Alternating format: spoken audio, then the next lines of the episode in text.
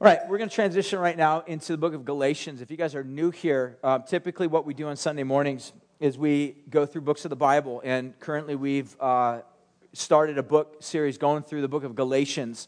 And right now we're on chapter 5 as we've been kind of going through this book verse by verse. And so, what I want to do right now is I want to actually uh, read through the passage that we're going to be taking a look at, and then I'm going to pray, and then we're going to get to work on this larger passage. A lot of great stuff that Paul is talking about. Um, but let's go ahead and read. We're going to pick it up this morning, right around chapter 5, verse 7, going on to about verse 12. And then, like I said, I'll pray, and then we'll get to work on this. Paul starts off by saying, You are running well. Who hindered you from obeying the truth? This persuasion is not from him who calls you. Little leaven leavens a whole lump. I have confidence in the Lord that you will take no other view than mine and the one who's troubling you will bear the penalty, whoever he is. But if, brothers, I still preach circumcision, then why am I still being persecuted? In that case, the offense of the cross has been removed. I wish that those who unsettle you will emasculate themselves. We'll get to that in a second. Let's pray. God, we ask you right now that you would help us to understand your word, even the tough parts, things that don't make a lot of sense to us even the parts that may seem a little bit disjointed. We pray, God, for great wisdom to understand what these things are, to understand how that we can apply them, and somehow be able to move from just merely theoretics to move from just mere understanding, cognitive, to a sense of affection, where our hearts will be like a fire that gets stoked in the flame of our love, God. The flame of our hearts would be even more set on fire for you, God, that we would love you with all of our heart, mind, soul, strength, and might because of what Jesus did for us, that we would understand that and live according to that. So we need your spirit to be able to do that in our lives. We pray and we ask that you do that even now. We agree together and ask these things in Jesus' name. Amen. I want to preface this morning by basically saying that a lot of times Christianity, unfortunately, gets identified as being mainly about propositions, things that you're supposed to do, things that you're supposed to fall in line to follow, uh, things that you're supposed to line up and do. Uh, but Christianity is not just merely about propositional truth, but at the end of the day, Christianity is really about a person. It's about a relationship. It's not about nearly uh, necessarily your relation to theoretics and truth and concept, but it's more so in terms of your relationship to Jesus, what Jesus has done for you. In other words, God saved you to bring you into a relationship. Jesus came into this world not to just give you a creed, not to just merely give you a doctrinal thesis, not to just merely give you some sort of orthodox views, and that's about it. It's not it. Christ came, now it does involve that. It's not less than that, but it's far more than that. Because in reality, Christianity is about Christ doing something for us in order to bring us into right relationship with Himself, with the Father.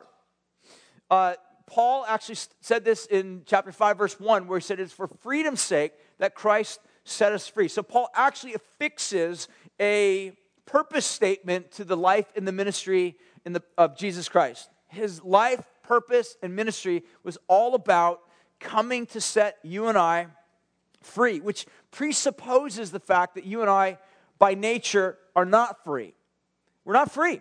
We, we looked at this uh, really in depth last week as to what does freedom and what does bondage or slavery really imply? What does it entail? What does it talk about? So if you guys weren't here last week, I'd encourage you to go check out the message online. It's free. Download it, listen to it. But the reality is that we are not by nature free. We by nature are usually always making choices that will get us bound up. In reality, by nature, the desires, the desires of our heart, because sometimes we think that True freedom is being able to do what I want to do. But that's not even true. Because in reality, even our understanding, our thinking, our thoughts, our desires are contradictory. I'll give you an example. Very simple one. All right? All of us in this room, I'm certain, want to live really old. We want to have long lasting lives, right? But at the end of the day, all of us, I would imagine, unless you're lying, all of us want to eat a lot of food Just indulge in any type of food we want. Now, the reality is that's conflicting. You can't just eat whatever you want and live for as long as you want. You just can't. It's conflicting. Because either you will eat whatever you want and get grossly overweight and you will die young, or you, you just, you, there are conflicting ideas, conflicting notions, all right? So the point of the matter is, you're really not free. You're not even free to live out what you really want. Because at the end of the day, even though we want to live for a long time, we want to be able to enjoy all the things that we have in this life, even though we may want to live forever, we just can't live forever. We're bound in this body and we're bound one day to die. We even talk about in language of slavery, bound. That's what slavery means. You're bound to something. You can't break the chains. You can't alter the course. You can't change the direction. You're bound. Jesus came to set us free, to set us free from contradictory notions that will lead to death, to set us free from one day this body that actually is bound to die, to actually give us a new body that is bound to never die. That's why Paul would say this mortality one day will take on immortality. It's all part of what the gospel plan was, was to redeem that which was lost or broken as a result of our forefathers Abraham, Abraham, uh, Adam and his wife Eve. That led into this course of brokenness throughout the rest of history, which Jesus came to redeem and restore. But the point that I would make is that, is that Christianity, like I said, is really at the end of the day not just merely about propositional truth, what you need to do, how you need to live. It's really about a person.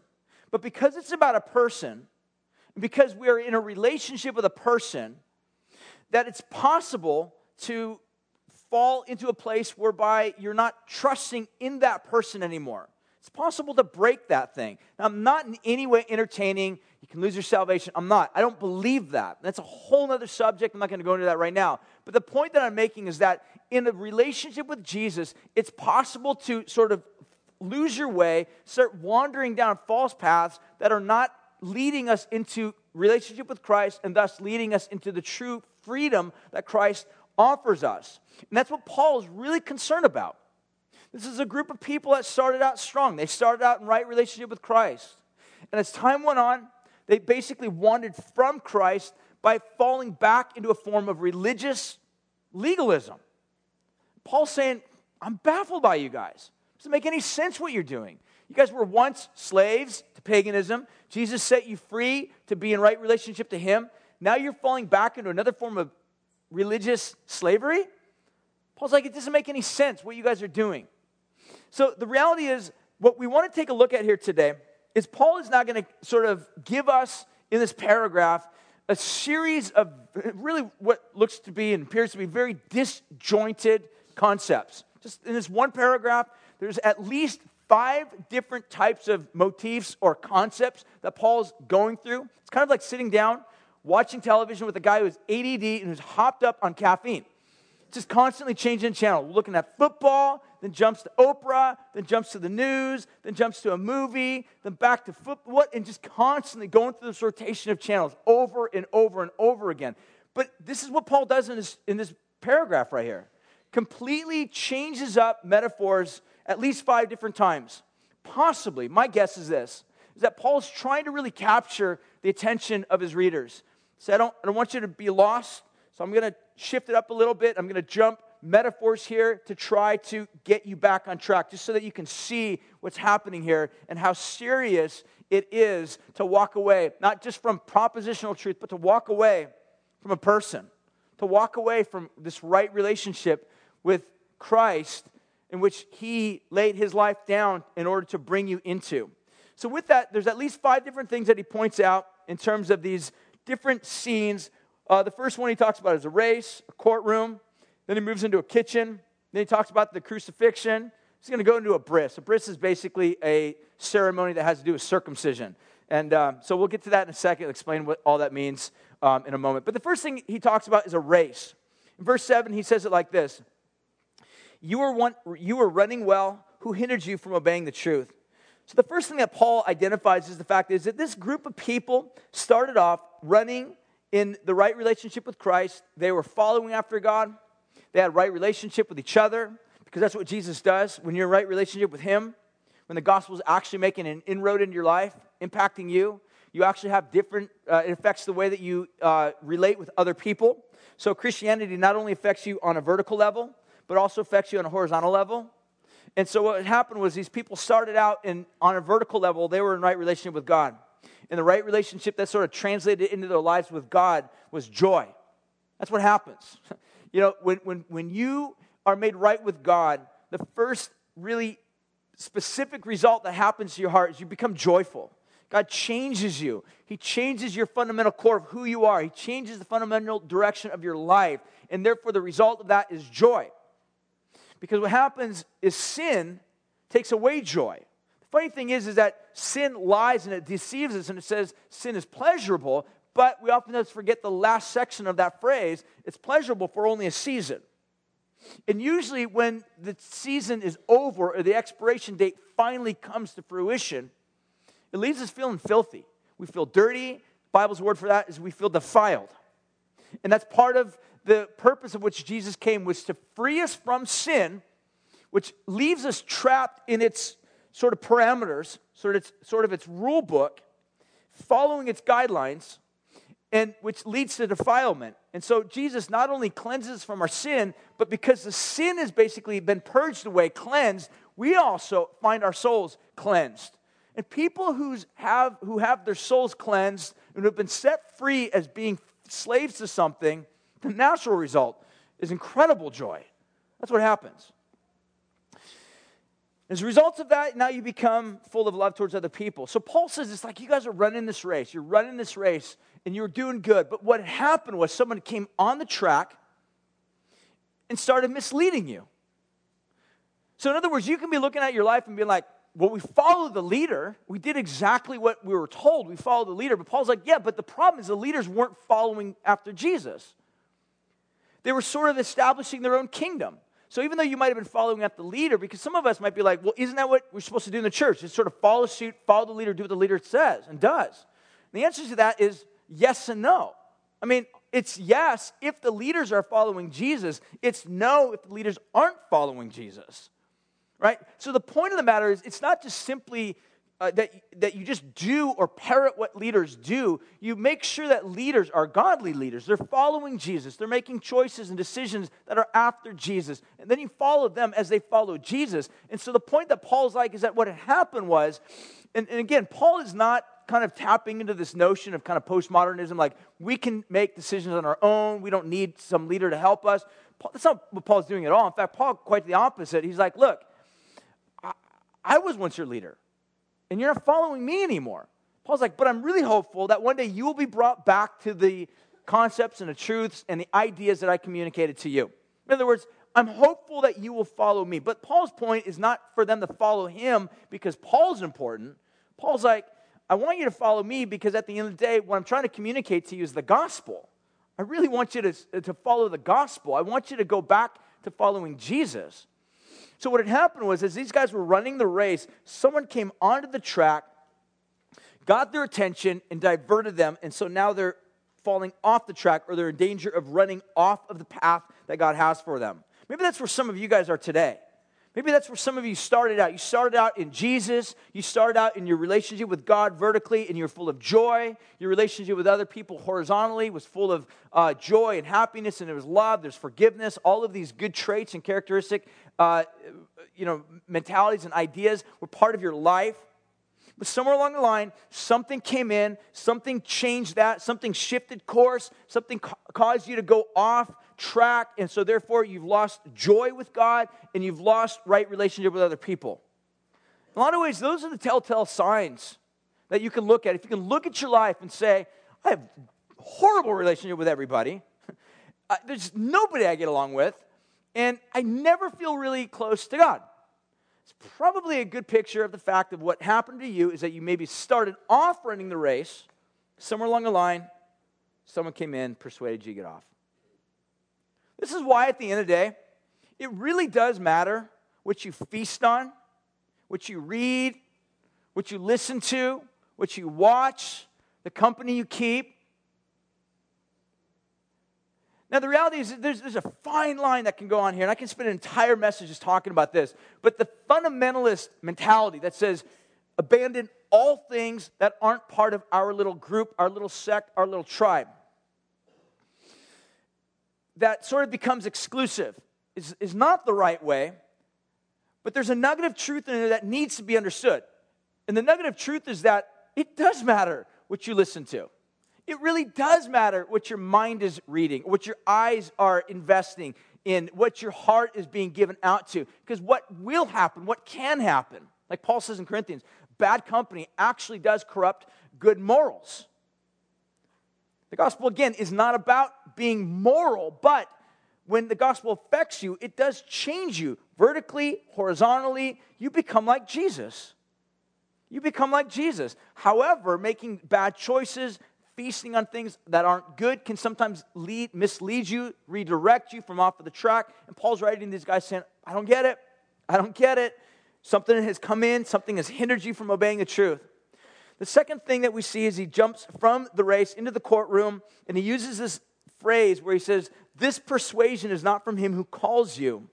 This word persuasion is kind of a word that's also used kind of in courtrooms, the idea of supplying element of, elements of truth uh, to gather the minds of those that are in, involved in this sort of uh, dialogue, this conversation, so that they would be convinced.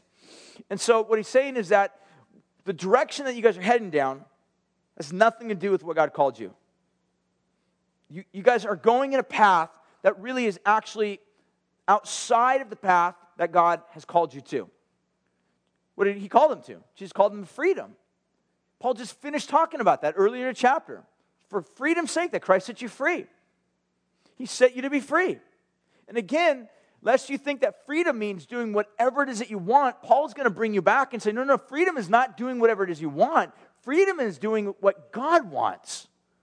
You're free now to do what God wants. What God wants will actually lead to deep joy will actually lead to life between you and God and will also actually lead to healing within relationships, between spouses that aren't so hot, between family members that aren't really working too great, or between roommates that are fractured or broken. It leads to healing in those elements. So, what Paul's saying is that the path that you're going down is actually leading to where you guys are biting each other. Take a look at what he goes on to say a little bit further. I think it's around verse 13. He says, For you are called to freedom, brothers. Only don't use your freedom as an opportunity for the flesh, but serve and love one another. For the whole law is fulfilled in one love. You shall love your neighbor as yourself. Verse 15 he says, But if you bite and devour one another, watch out. So the point of the matter is that Paul is saying, he says, For if you bite and devour, actually can be translated, since you're biting and devouring. So Paul's whole point is that whatever happened, you guys started out running this race strong. You loved Jesus, you loved one another. This person came in, these people came in, they redirected you, they told you a bunch of truths that you thought were truths, higher understanding, whatever the case is, or deeper spirituality, and you guys bought it. Rather than following the words that I shared with you, rather than keeping Jesus central, you guys started going off into a whole nother realm and what had happened was, Paul says, now you guys look at yourself. You start out loving each other, you start out loving God, started out having great joy in God, but now you're not feeling joy in God. You feel distant from God.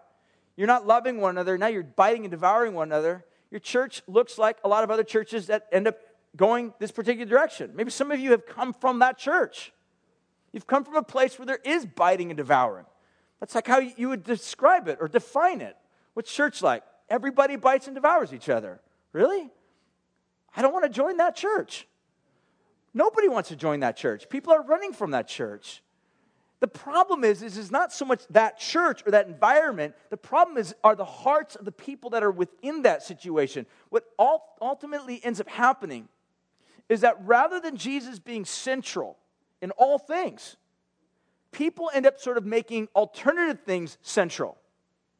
Secondary matters central. Even secondary doctrinal matters get elevated to the place of primary doctrinal matters. These become the ultimate things.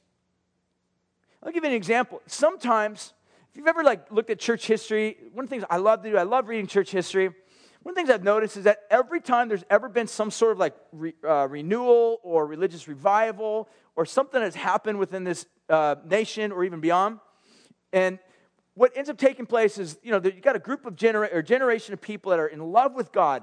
Uh, radical things happen. A lot of times, that things that take place when there's some sort of renewal or revival. People's hearts are turned on to God. People confess their sin.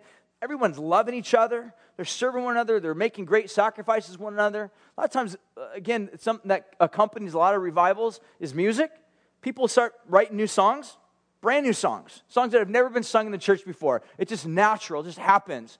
But usually, what ends up happening is by 25, 30, sometimes 45 years down the road, the generation that started that movement is no longer there. They're kind of older now. And what ends up happening is when people get older, they want to become a little bit more settled in their way. They begin to sort of make compromises and say, really, what we want is we want comfort. We don't want the good old days where things were chaotic. We want comfort, where we're in control. We can actually control who's in, who's out, who's part of the group, who's not.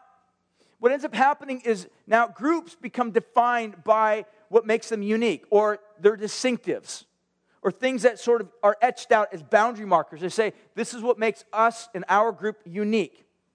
We're a group of people that are, you know, about Jesus and you must believe the rapture. We're about Jesus and you must basically speak in tongues. We believe in Jesus and you must, you know, drive a pink Cadillac. I don't, I don't know. It's weird stuff. I mean, it couldn't be any weirder than the people in the first century were like, you need to believe in Jesus and you need to be circumcised, all right? The point of the matter is, religious type boundary markers sometimes can be really silly. But what ends up happening is these things ultimately become the primary matters of the church that define the church. Inevitably, Jesus gets degraded down to the footnote or to the margin. Okay, where's Jesus? Oh, he's in the footnote. Why is Jesus in the footnote? Because we need lots of writing on the rapture. Well, why is Jesus in the margin? Because everything is about whether or not you speak in tongues. Well, why did Jesus get bumped off the page? Because it's all about our tradition. Why? How'd that happen? Well, I don't like that tradition. Well, then you can leave our church. That sounds like a church split. That's exactly what's going to happen. When you leave, we'll bite and devour you. That's what Paul's saying. You started out well. You loved Jesus. Consequently, you loved each other. You had great joy. But what had happened was religion soon came in, took the place of Jesus. Jesus got pushed out of his own door, out of his own church. This is why this very ironic picture takes place in Revelation, where Jesus is actually on the outside of the church knocking. Can I come to church? I'd love to hang out with you guys. Anybody home? Anybody there? They won't open the door. Jesus can't even come to his own church. That's a bad place to be. You don't want to make a church like that. The point that I would make is this Paul is really concerned because what's happening with these people is that they are being persuaded by these people to follow after something that doesn't keep Jesus central in all things. And as a result of that, they're losing their joy with God and they're losing their love for one another. They're biting and devouring each other and they're losing their sense of stability with God. That's what happens in churches like that. And Paul's deep concern, and again, in the context, these people are not leaving Jesus to go back into drug addiction. They're not leaving Jesus to go back into like being a bunch of alcoholics, leaving Jesus to go back into paganism, or leaving Jesus to go back into what, whatever type of sins that they were in before. That's not the problem. That's not the issue. The very ironic thing is that they're actually leaving Jesus to go back to something that's deeply religious and traditional and actually rooted in the Bible. So, this actually should be a warning for us as Christians that the danger for us as Christians may be sins that can beset us. That's absolutely true. The book of Hebrews says, be careful to lay aside every weight and every sin that can easily beset you. We got to be aware, got to be aware and alert of that. But at the end of the day, one of the greatest dangers that can also come in and take over us is that when Jesus becomes shoved off little bit by little bit into the margin, into the side note, and then we begin to get all into, we become a church that's defined about all sorts of other things other than Jesus. I think about churches right now. Some churches, in my mind, that can easily be this. And again, I'm not trying to in any way make any sort of judgment. I'm just simply trying to make observations. Some churches are, in my opinion, defined by where they stand with Israel. We stand, we're a church that stands with Israel. That's, that's great. Israel's awesome. I mean, Israel as a nation's awesome. I, have been there. I love the place. Jewish people, I, I know God loves them. They're great people. But when you become a church that's like that's that's like Jesus doesn't even get kind of airspace anymore. It's just all about nation of Israel. Or some churches are like, or people or Christians, all about apologetics. All I care about is what's wrong in the church. I'll write about it, talk about it, preach about it, yell about it. But where's Jesus? We're all about the gifts of the Spirit. Who's speaking in tongues, where the Spirit's moving, all these other types of things that somehow Jesus gets sort of pushed to the side. Where's Jesus? The thing is, is that none of these things are really bad in and of themselves but they have to have a place within the substructure in which Jesus is authoritatively the head over them all. Otherwise, they become points of division and contention within the church. Whereas when Jesus is there, he becomes our joy and he becomes this great unifying factor amongst all of us, whereby we can actually say, you know what, we may not agree on all sorts of points of doctrine secondary matters, but you know what, at the end of the day, you love Jesus, I love Jesus. Let's worship Jesus together. He's a good God. Problem is, is like what Paul was saying, you guys are wandering away, and thus you guys are becoming exclusive. You're biting and devouring each other, and it's simply because you guys are wandering back into some sort of religious moralism. Not drug use, not paganism, religious moralism. So the first thing he talks about is illustration of the races. Secondly, he goes to a courtroom. Third, he goes to the kitchen. Paul, because he's a Jew, because he understands the Torah, he actually draws from an Old Testament motif in this picture of the Passover. And during the time of the Passover, the Jews were actually uh, required to rid their house of all forms of leaven or yeast. And the idea behind that, and they were to make unleavened bread. And the idea behind that was because leaven sort of had this, this picture, this motif, this idea of, of sin. It was kind of related to sin because uh, the way leaven works, or the way that yeast works, is it basically puffs up by corrosion. It's kind of a good picture of sin because that's kind of what happens, where it, as, it, as it breaks down, as it ferments, um, it, it basically puffs up and it permeates the entire loaf. So it doesn't take a whole lot of leaven uh, to permeate the entire loaf to allow it to rise. In the same way, Paul's going to say it doesn't take a lot of bad theology, bad ideas, bad knowledge of God to actually at some point begin to affect or infect all of your life.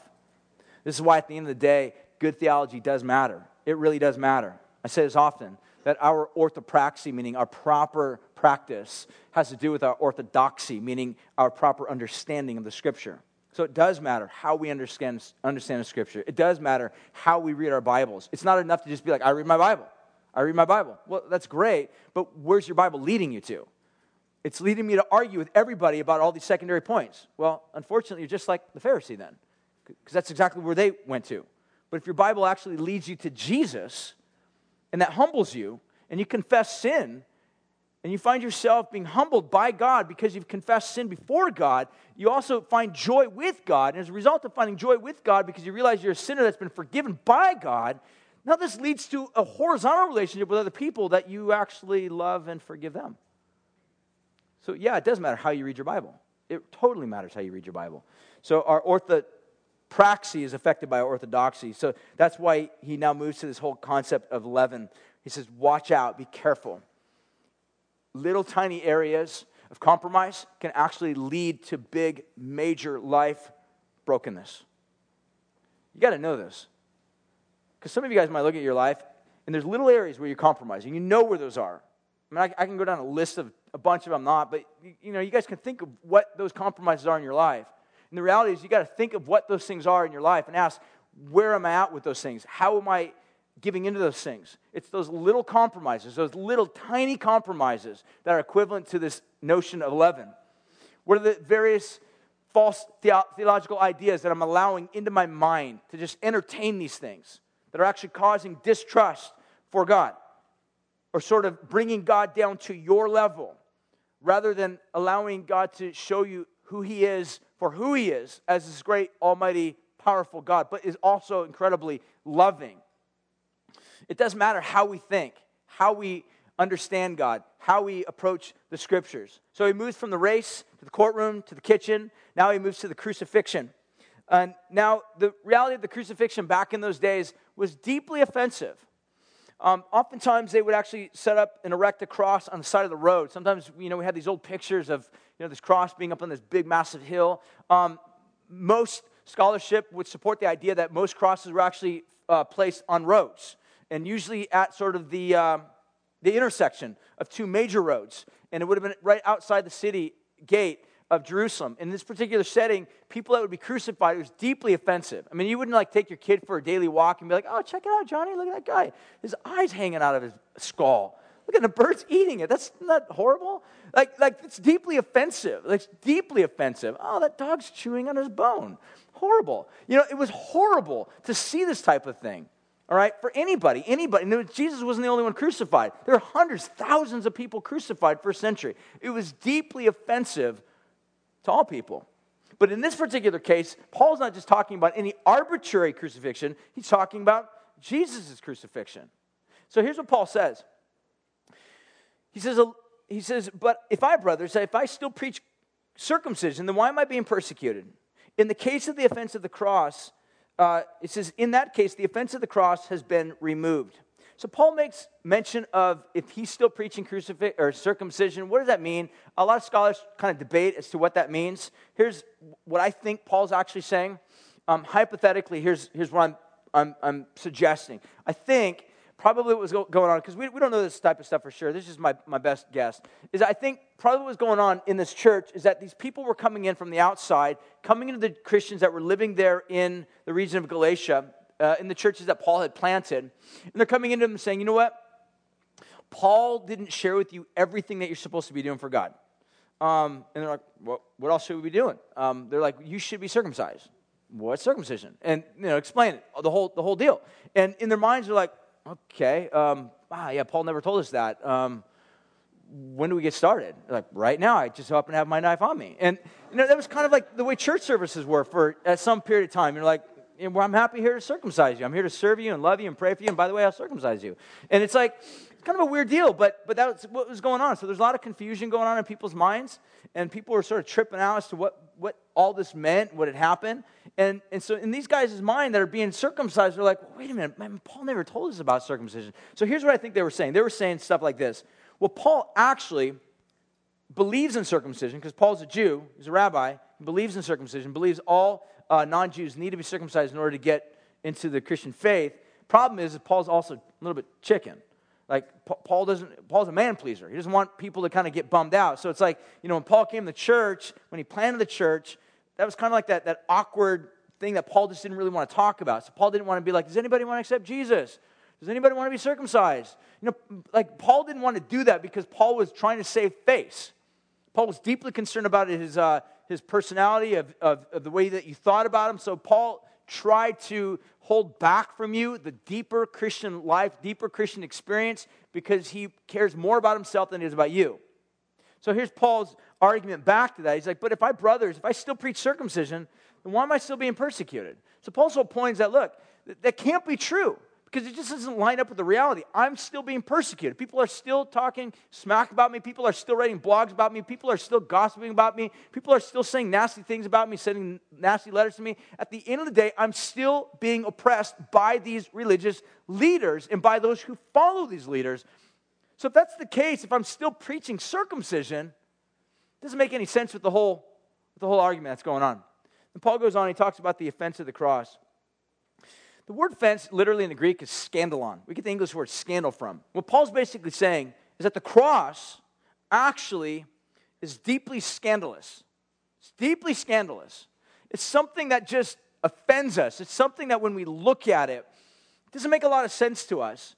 And this is one of the beautiful realities of what salvation is all about, is that when Jesus changes us, he changes our fundamental understanding as to what salvation is all about. So that even though at one point salvation through the cross seemed strange, foreign, and distant, what salvation is, is that God actually turns our hearts on. We see things differently.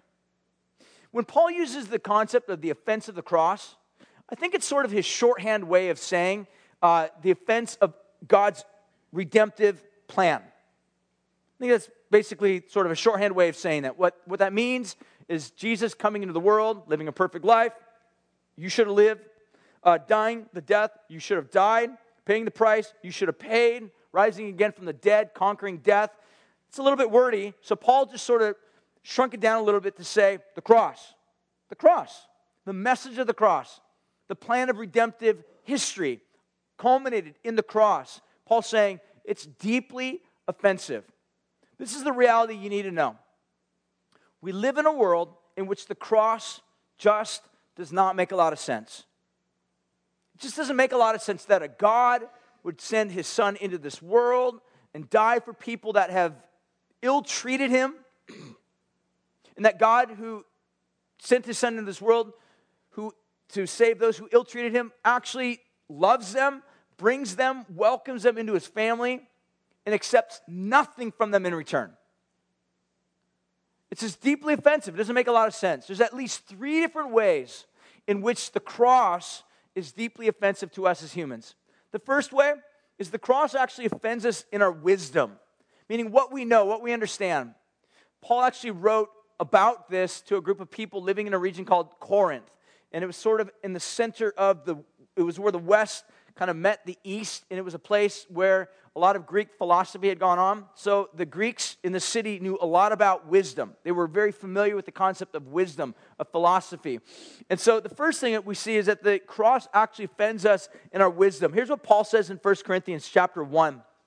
It's kind of an interesting thing. I'll give you a little bit of a story here. I, there's a time right when I first became a Christian, I was around 15 years old. I wasn't quite, quite 16. Um, I, I, know that because I, I wasn't driving yet, and I was actually working at Marie Callender's.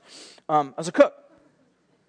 yeah, and uh, I, I, remember cooking for this guy who was a waiter, and he seemed so old. I mean, he might have been like 21 years old. Um, and I think he like, and I actually seemed really smart. All right, I grew up in Huntington Beach. He went to Golden West College.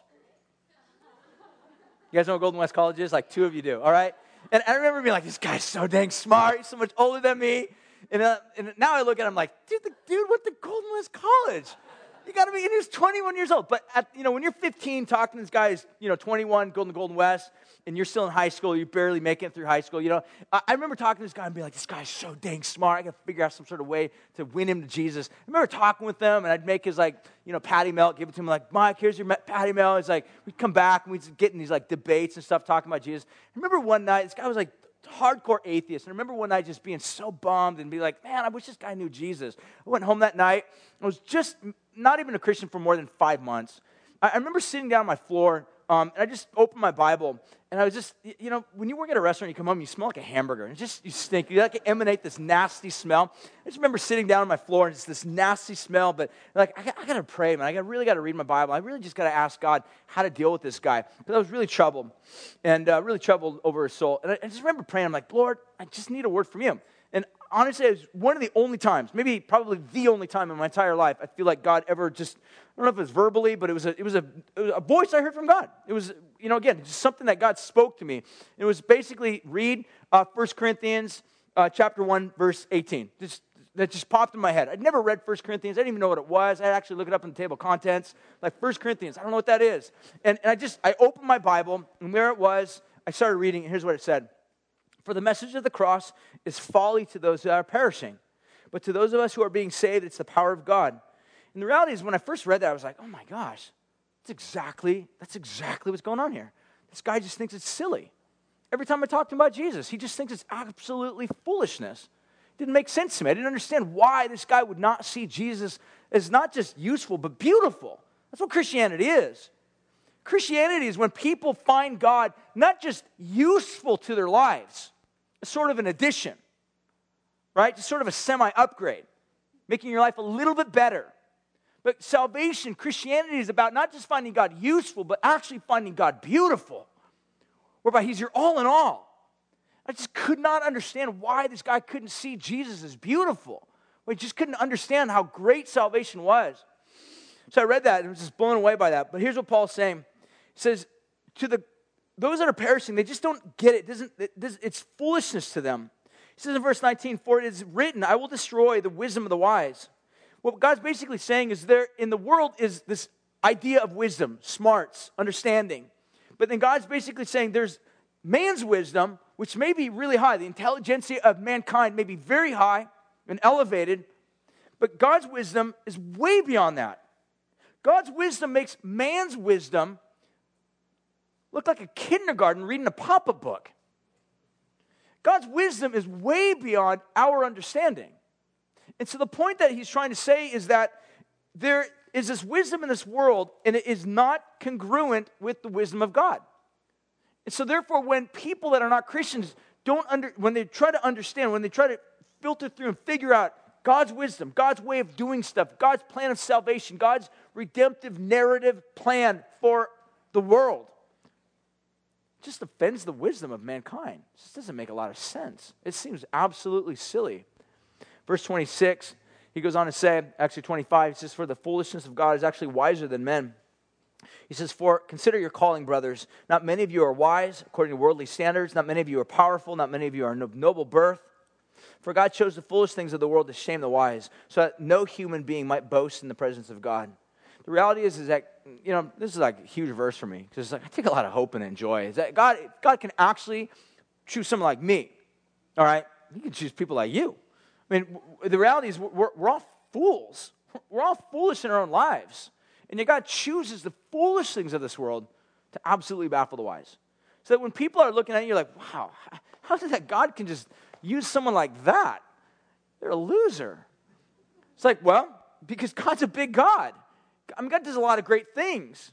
He's a big God. He's way beyond us. And God just blesses and loves indiscriminately. God loves to come alongside people that are just the worthless of the bunch and say, I want to honor and love and pour out blessing upon blessing upon them. So when all the world looks at them and says, How'd that happen to them? That the only answer can be it's God. And his whole point is so that no one would boast in their own abilities. This is one of the reasons why intelligence oftentimes is not necessarily congruent with God. It Doesn't mean that you can't be intelligent and be a Christian. It just means that oftentimes people that are intelligent end up relying upon their intelligence rather than relying upon God. It becomes an idol. And so the cross becomes deeply offensive to us and it offends our wisdom. The second thing, the cross actually offends our understanding of merit. What I mean by this is that in this world, in the way in which we live in this world, we have this whole economy based upon what I do, how hard I work, what I'm worth, my entitlements, what I deserve.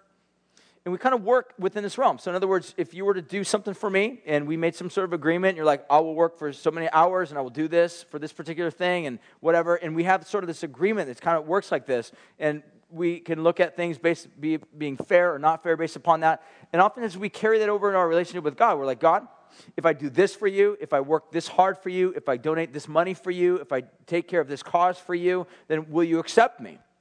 Will you take me in? Will you love me? Will you affirm me?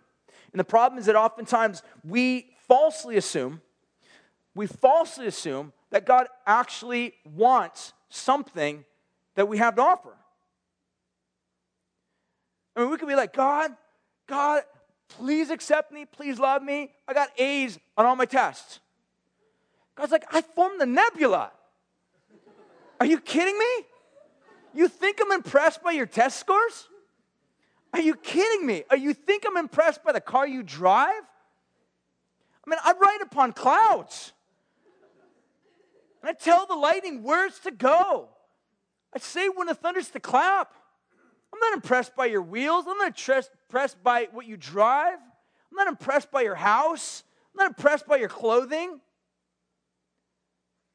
We're like, God, I'm creative though. I'm really good at making music and making art. God's like, do you know that every human being that has ever lived, that will ever live, had a unique fingerprint, never to be replicated? You want to talk to me about art? Uniqueness? God's not impressed. And so when we try to approach God on the basis of merit, like, God, look what I did. Will you accept me? God, look who I am. Look at my nobility. Look at my lineage. Look at who, the family line I came from. Look at how much money I have. We think that God's impressed by that. And the whole point of the cross is He's not impressed. In fact, quite to the opposite. When we look at those things and say, God, Look at me on the basis of what I have. He actually says, I'm offended by that.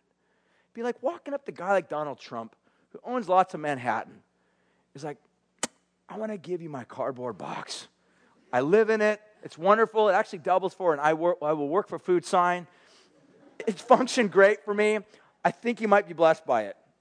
He'd be pretty bummed. He'd be like, You're fired, You're right? And the point of the matter is, is that we, we think somehow God's impressed by this, but He's not impressed. This is why merit, when we approach God on the basis of our merits, and God says, I'm not impressed by that. I am impressed by Jesus. Deeply impressed by Jesus. But the gospel says, lay aside what you deserve, lay aside your entitlements, and cling to the Son. Look to the Son, look to Jesus. But that's deeply offensive to some who live their whole life trying to carve out a name for themselves, try to live their whole life to put their stamp, their individual stamp of uniqueness on whatever it is they do. And God looks at it and says, It's dung. Your righteousness is like a filthy rag. I've said this before in the past. The literal translation, the literal concept that's being carried on in Isaiah, that chapter, filthy rags, is, is, is a used menstrual cloth. A used menstrual cloth. God says, That's how I view your righteousness. Can you imagine walking up to somebody of great nobility, giving them your used menstrual cloth, and say, It's a gift that I want to give to you? It's the best I have. That's so offensive. God says, but what I find pleasing is my son. And what I find pleasing is you trusting in my son. So, idea of merit is deeply offensive. That's why the cross is offensive in a lot of ways. The cross also offends, thirdly, our human understanding of classification and distinction. I'm going to wrap it up real quick. And the idea is this is that a lot of us live our whole life trying to carve out our own unique identity or trying to carve out our life to live within our own unique groups or tribes or people, races, religions, whatever. I'll give you an example. Ever, I've done a lot of traveling. It's kind of funny, man. Some of the people that are like all about, you know, the uh, first class, it's like they're kings.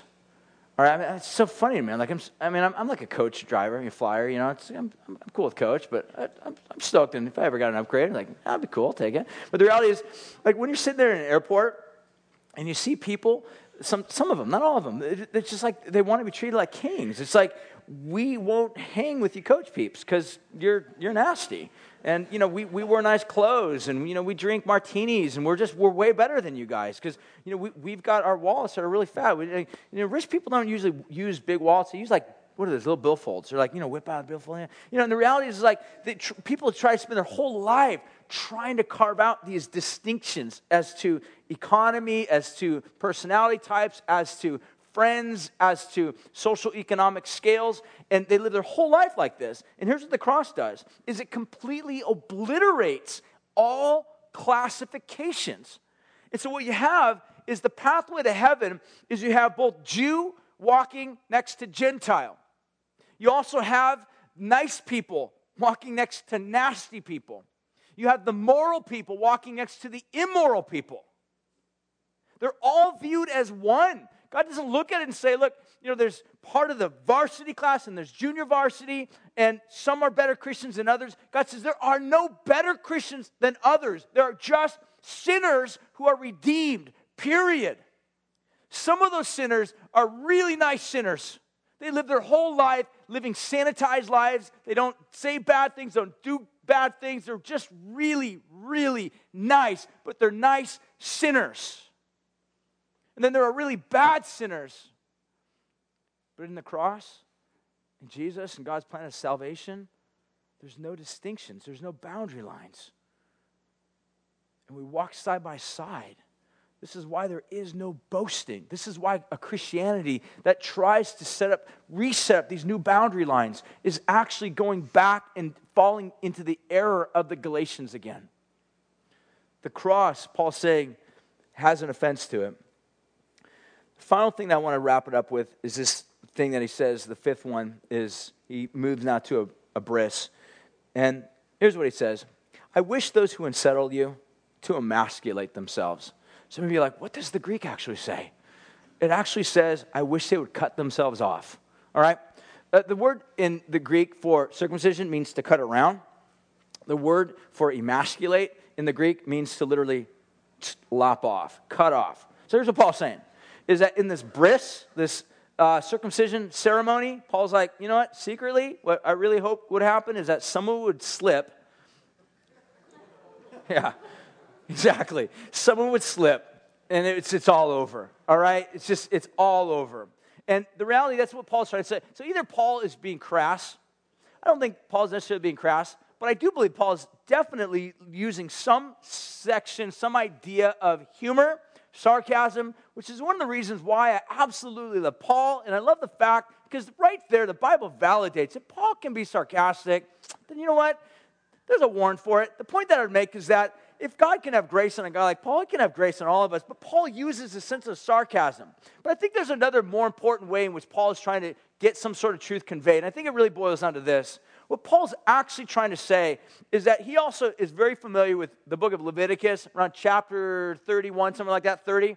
Uh, he talks about how, uh, in the book of Moses, that those who have become emasculated, those who have had some sort of injury down there on the male part, that they are no longer able to be a part of the assembly of gathered Israel saints.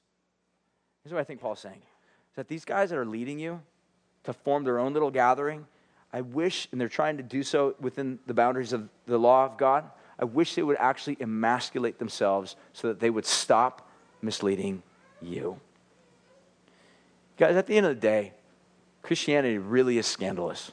It is. It's scandalous.